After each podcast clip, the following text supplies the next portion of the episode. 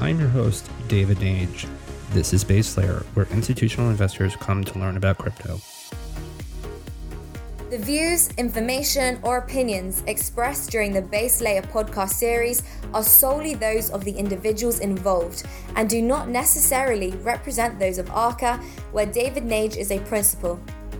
ARCA is not responsible and does not verify for accuracy of any of the information contained in the podcast series available for listening.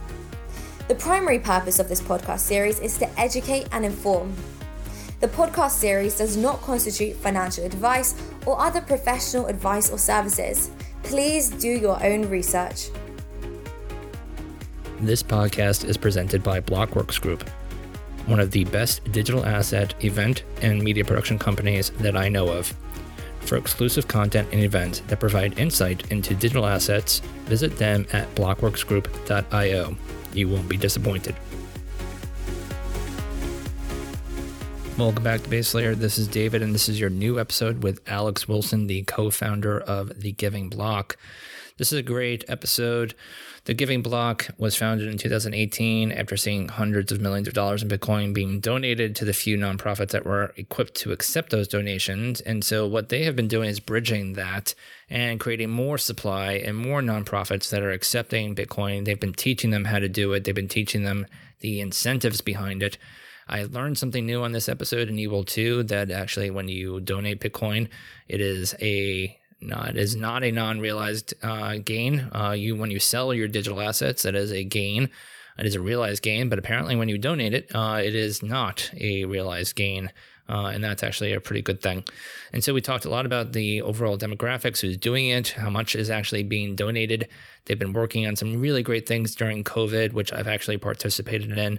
And to remember, nothing on Base Layer is investment advice, so please do your own research. And you're going to hear a great show with Alex Wilson, the co founder of The Giving Block. Enjoy.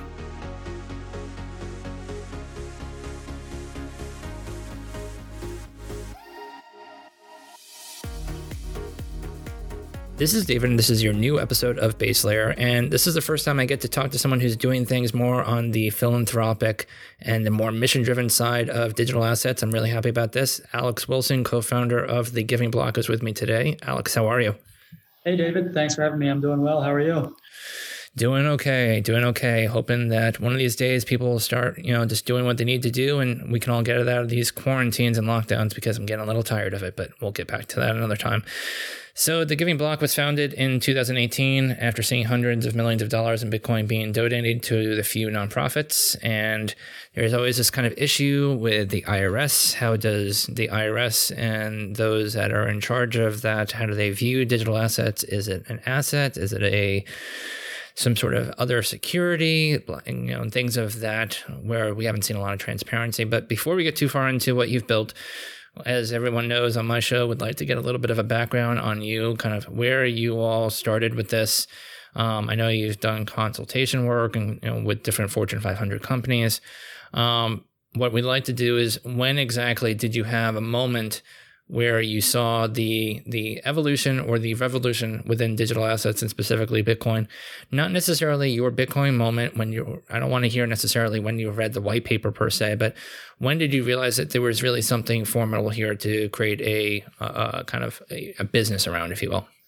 Yeah. Um, so it, it, goes back to basically my my last job where I was a management consultant, um, and all these Fortune 500 companies we were working with, they all wanted to be innovative. They all wanted to talk and learn about you know blockchain and crypto really broadly, um, but none of them wanted to actually use the tech. Um, they all love to talk about it. They love the PR effect of announcing something about blockchain, um, and that that wasn't really enough for me. Um, so I got kind of you know sucked into the world of trading and investing in, in different cryptocurrencies. Um, and then when 2017 rolled around and everything was going up like crazy, I noticed, you know, everyone was trying to figure out how do we reduce our, you know, capital gains tax. Some people are looking at, you know, moving to other countries. Others are looking at uh, other tax strategies that don't require moving. And, and one of the ones that stood out to me was actually donating their cryptocurrency directly to a nonprofit. And sort of the, the moment it really hit me was you may have seen some articles in December 2017 uh, about the Pineapple Fund. Does that ring any bells? It does. Yeah, so the, the Pineapple Fund was this anonymous donor that donated about $56 million worth of Bitcoin to 60 different nonprofits.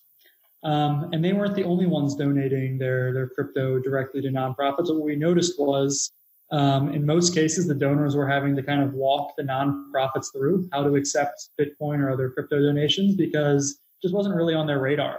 Um, and of course, you know, crypto isn't exactly known for being user friendly, mm-hmm. um, especially for a you know kind of a, a non-tech person.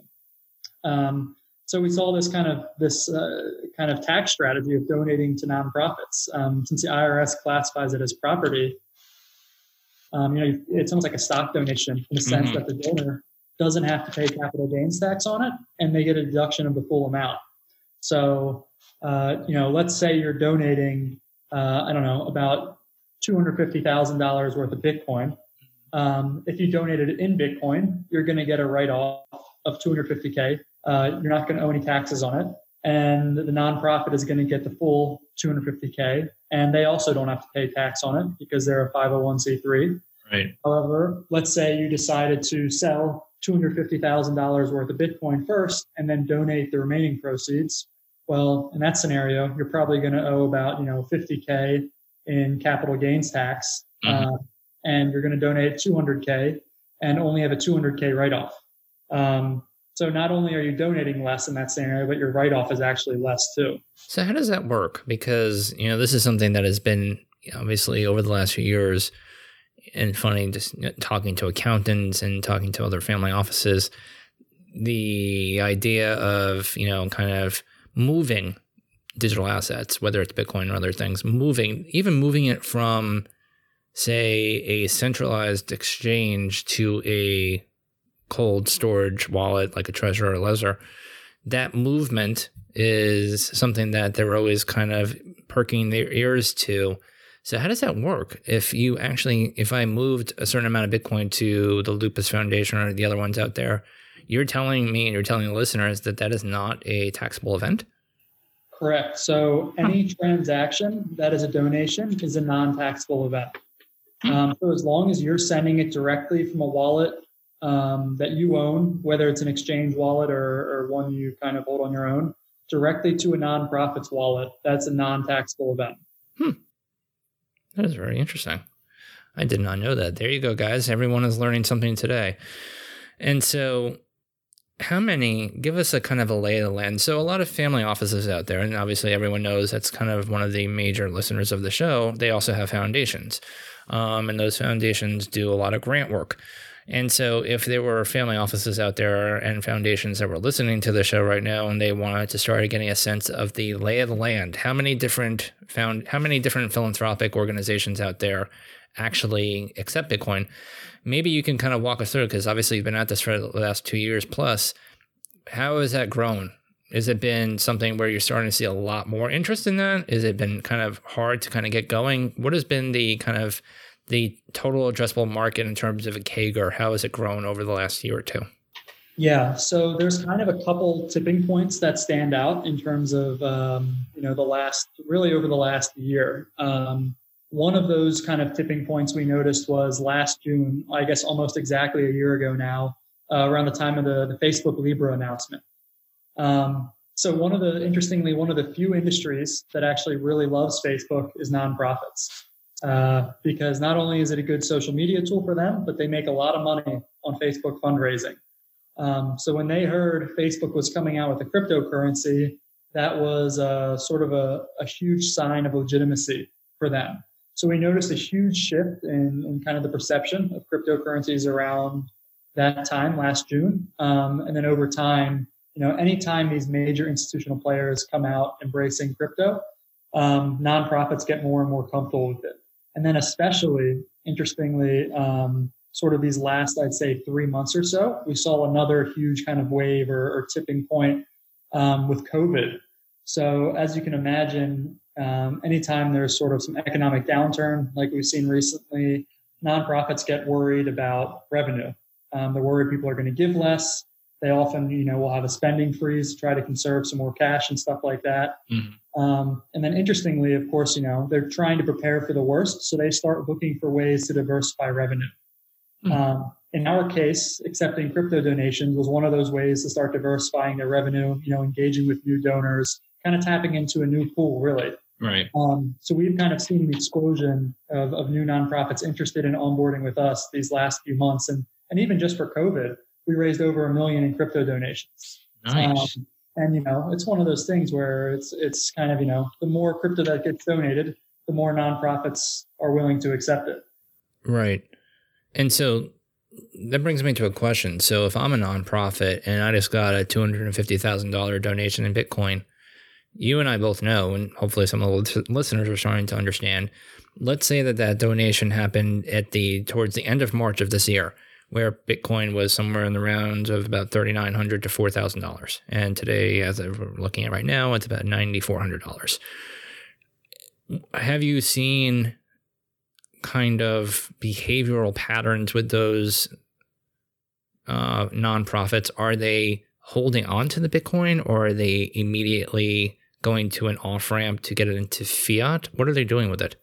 Yeah, so in, in almost every scenario, um, they're using a, a, feature we developed that's actually like an automatic conversion to US dollars. Um, because in a lot of cases, the only way they can get the kind of the approval for accepting crypto is if they're automatically liquidating everything.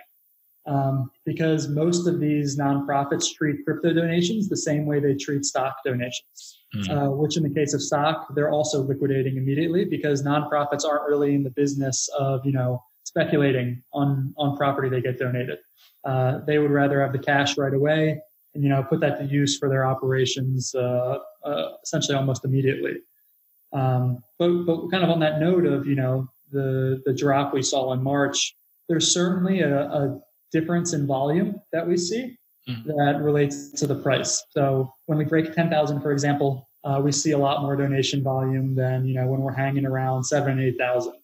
I think there's certainly a, a big difference in how many people have appreciated crypto at 10,000 versus at, you know, seven or 8,000.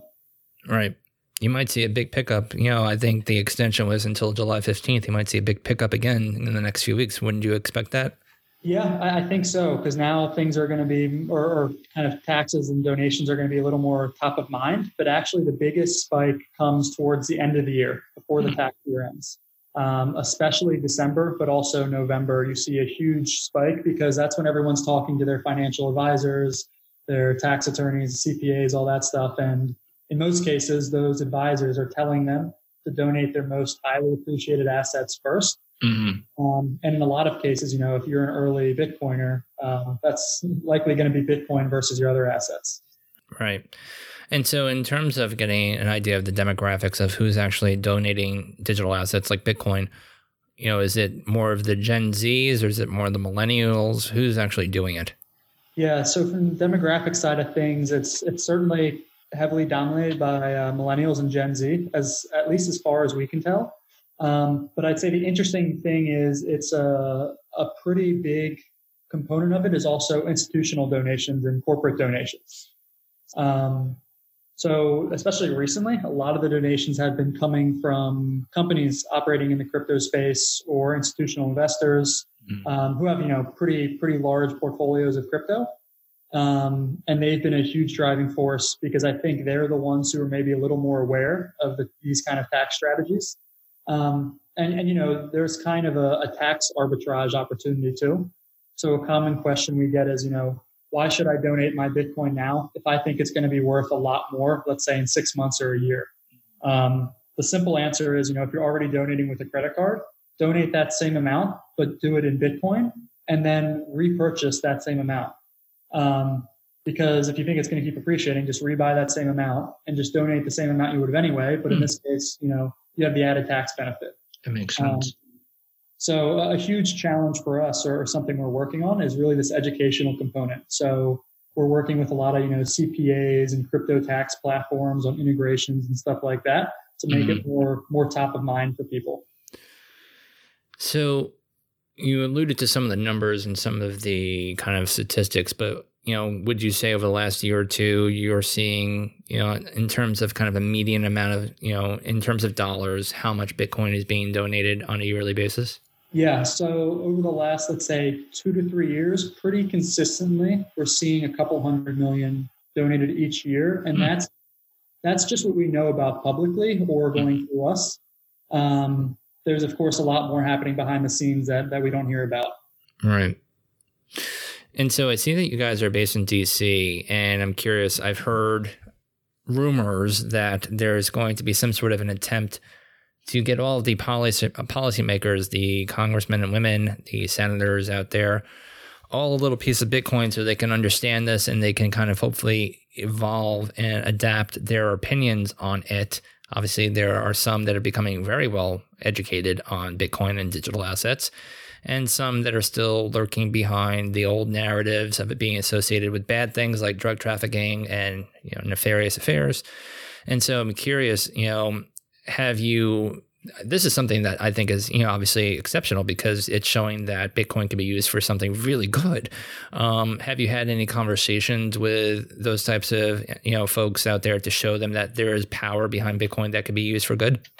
Yeah, we, have, um, and it's something we're looking to do more of because ultimately, I think, um, let's say, when the average person hears about Bitcoin or, or crypto more broadly, if they hear about it for the first time, around sort of a you know a social good or, or charitable use case that gives them a much different impression than if they hear about you know i don't know let's say maybe silk road or something some ridiculous headline.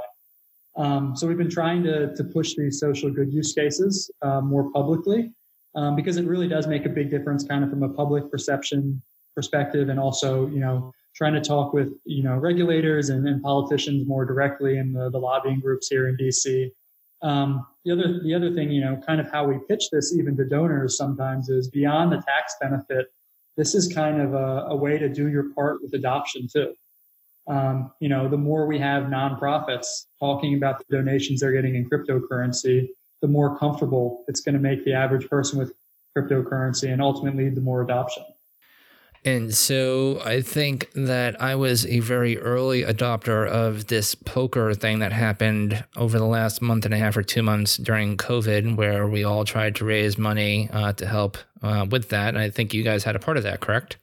Yep, that's right. We worked with uh, you know Chris at Pioneer Club and the guys over at Sat Street to organize those events.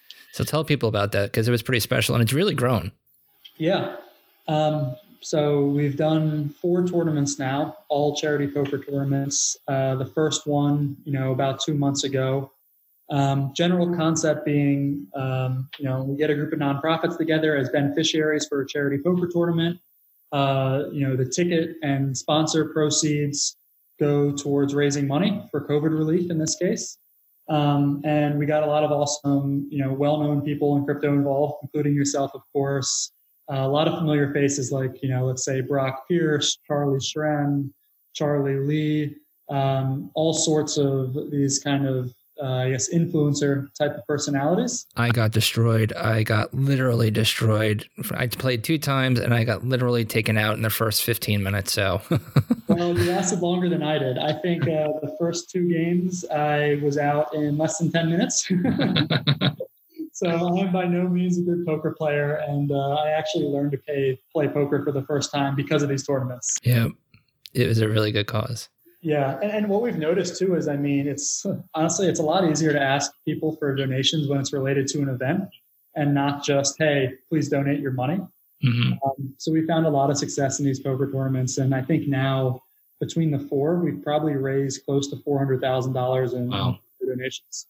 That's great. And of course, there are different, uh, obviously, uh, places that that money goes to. And it sounds like this is an interesting kind of, you know, dichotomy. You have the ability to use Bitcoin to do really good things. It's just that you need more people. You need more on the kind of the supply side to say, okay, I'll accept Bitcoin and I'll be able to take that and be able to repatriate it to fiat and do the things I need to do. So I think what you're starting to see, and correct me if I'm wrong, that more, and you said this already, but you're seeing more and more of that supply side come online and say, okay, we'll accept Bitcoin, we'll work with you, and this is a good means of getting you know help the help that we need. Yeah, that's that's exactly right. So you know we're trying to make sure you know kind of the, the donor and the nonprofit side are kind of scaling simultaneously. Mm-hmm. Um, because nonprofits aren't going to come online if people aren't willing to use cryptocurrency. But it seems like you know, having this really good kind of tax incentive and then also sort of the, the case to make for adoption seems to be really catching on now. Okay. So before we go, where can people find out more about your work? How can they get involved? And maybe how can they get in touch with you? Yeah. Um, so if you want just some basic information, um, or if you want to make a donation to one of the nonprofits we work with, you can go to thegivingblock.com or check us out on Twitter at thegivingblock. Um, you know, getting in touch with us on, on Twitter is probably the best way, or shoot us an email at info at thegivingblock.com. And I guess the, the last thing I would add is, you know, uh, before you uh, sell your crypto, maybe keep in mind the possibility of uh, donating some to charity to, to help offset some of those gains. Because what it comes down to is, you know, would you rather donate some of your gains to the IRS or, you know, your favorite cause?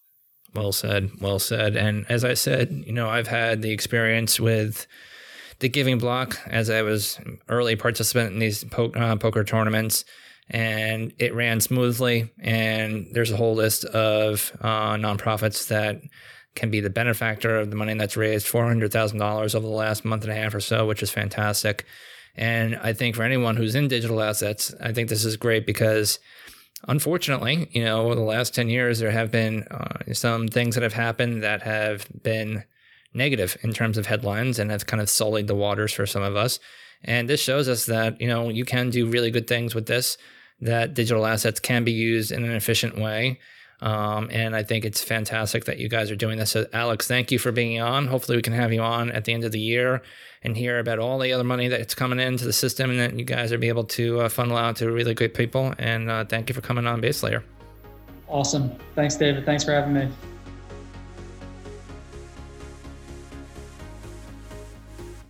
Thanks for listening in to Base Layer. If you like the show and all the different guests that we've brought on, please give a like and subscribe on Apple or Spotify or wherever you do listen to the podcast. Also, if you want to have a conversation or reach out to me, you can reach me out on Twitter at David J. Nage and let's talk there. Or also, you can find me on LinkedIn. And I look forward to having great conversations with you all about digital assets.